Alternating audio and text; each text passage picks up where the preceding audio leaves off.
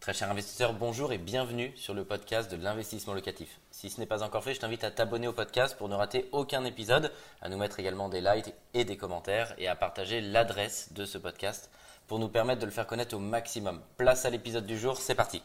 C'est un sujet qui est plus personnel parce que je vais vous parler du pourquoi. C'est vous aussi ce que vous avez dans le ventre, cette motivation qui fait que vous vous posez des questions pour toutes celles et ceux qui sont déjà passés à l'action. Bah, le pourquoi vous avez investi, mais le vrai pourquoi, pas le pourquoi pour l'argent, pas le pourquoi parce que je voulais avoir 10 appartes, euh, pas le pourquoi. Parce que quand vous avez déjà pour certains beaucoup d'appartements et que vous continuez à investir, euh, pour beaucoup, le pourquoi, il n'est pas uniquement basé sur l'argent, il est basé sur votre enfance, sur les réelles motivations qui font que vous voulez vous surpasser. Moi, je voulais vous parler des miennes, c'est un sujet plus personnel euh, et je vous invite vraiment à réfléchir aussi euh, bah, sur vous, pour vous, quelle était votre motivation à vous, parce que le savoir, bah, c'est aussi se connaître plus vous-même, connaître plus vos motivations et quelque part, bien sûr, être plus heureux parce que c'est travailler dans la direction bah, qui est le sens de votre vie et le vraiment pourquoi vous voulez le faire, pourquoi vous voulez investir dans l'immobilier? Euh, moi, j'ai commencé à travailler très jeune et en job d'été euh, tout le temps, puisque à partir du moment où j'ai eu le bac et même avant, j'ai tout le temps travaillé tous les étés. à partir du moment où j'ai eu le bac, j'ai commencé à travailler en apprentissage. J'ai fait mon bac plus 1, mon bac plus 2 chez Schneider Electric euh, directement. Ensuite, j'ai fait le plus 4 et le plus 5 dans une banque d'affaires en apprentissage quand j'étais en école de commerce.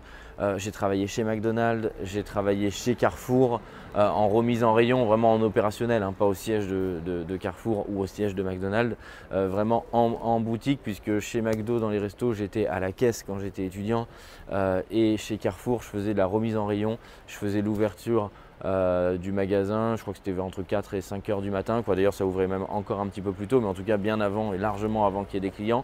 En tout cas, à l'arrivée euh, des camions, puisque j'avais les palettes qui étaient, euh, qui étaient là et je mettais en rayon. J'ai premièrement toujours aimé me surpasser.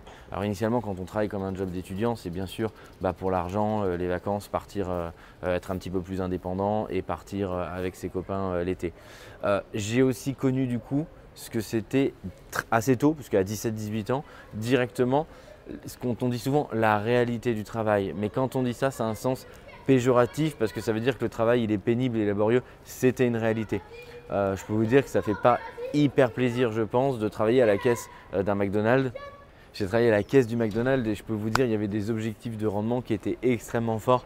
Je ne me souviens pas précisément, mais je crois que c'était 30 clients, 25 ou 30 clients euh, l'heure et fallait quand même envoyer quand vous aviez une famille, etc. Je me suis toujours focalisé sur une chose dans chaque expérience. Et je pense que c'est ce qui m'a permis aussi euh, d'en arriver ici, c'est qu'il y a toujours des difficultés dans toutes les étapes de la vie, dans tous les métiers. Je me suis toujours focalisé sur ce qu'il y avait de bon à prendre dans chaque expérience. Euh, chez McDonald's, j'ai appris vraiment le vrai travail d'équipe parce que si quelqu'un dans la création de valeur bah, ne fonctionne pas bien, bah, le livrable, il n'arrive pas et ça enraye toute une chaîne. Donc j'ai appris le vrai travail d'équipe. Je me suis rarement autant marré dans ce travail d'équipe. Je peux vous dire que les intégrations ou quand vous partez, que ça s'est bien passé, que vous êtes bien entretenu, on a fait des batailles de ketchup phénoménales aux fermetures des McDonald's. C'est des souvenirs que je garderai toute ma vie. Avec une équipe de jeunes, on avait tous 20 ans, on était tous insouciants, euh, on aimait tous bosser parce que tout allait bien euh, et on faisait, vraiment des trucs de gosse, mais qui euh, qui étaient vraiment des superbes souvenirs. Et du coup, plus j'ai avancé, plus je me suis dit aussi, mais j'ai vu aussi l'autre réalité de celles et ceux qui le font, mais qui le font par nécessité, bien entendu, euh, et pas par plaisir de faire des frites et par nécessité de nourrir leur famille.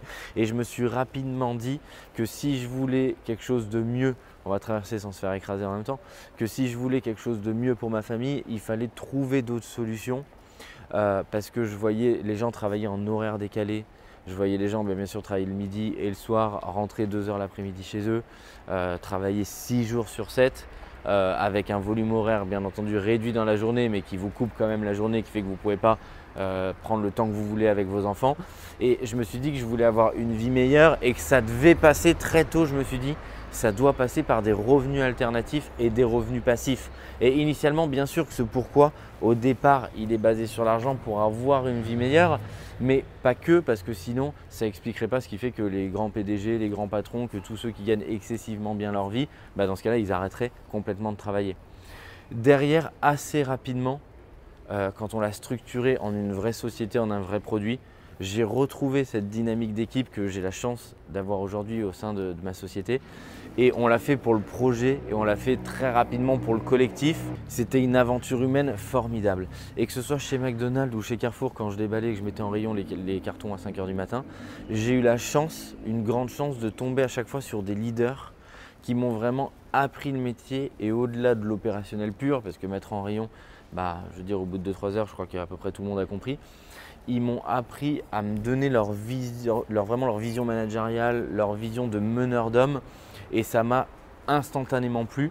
Et la réalité, c'est qu'un jour, j'avais envie d'être à leur place et envie moi-même de mener ma propre équipe vers le succès parce que c'est une récompense au-delà de l'argent que vous ne pouvez pas acheter, le fait d'être vraiment ce collectif et de pouvoir aller de l'avant ensemble en équipe.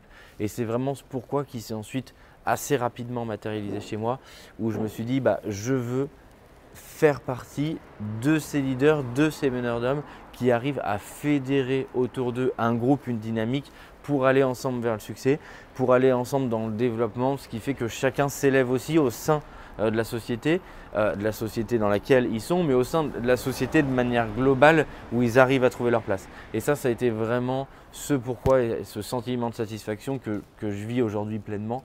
Et ça, ça a vraiment été ce qui m'a animé depuis le début. Un grand merci d'avoir suivi cet épisode jusqu'au bout. Je te donne rendez-vous pour un prochain épisode. Si ce n'est pas le cas, abonne-toi au podcast, partage-le, mets-nous un like et tu peux également retrouver plus de conseils sur YouTube avec plus de 300 vidéos gratuites.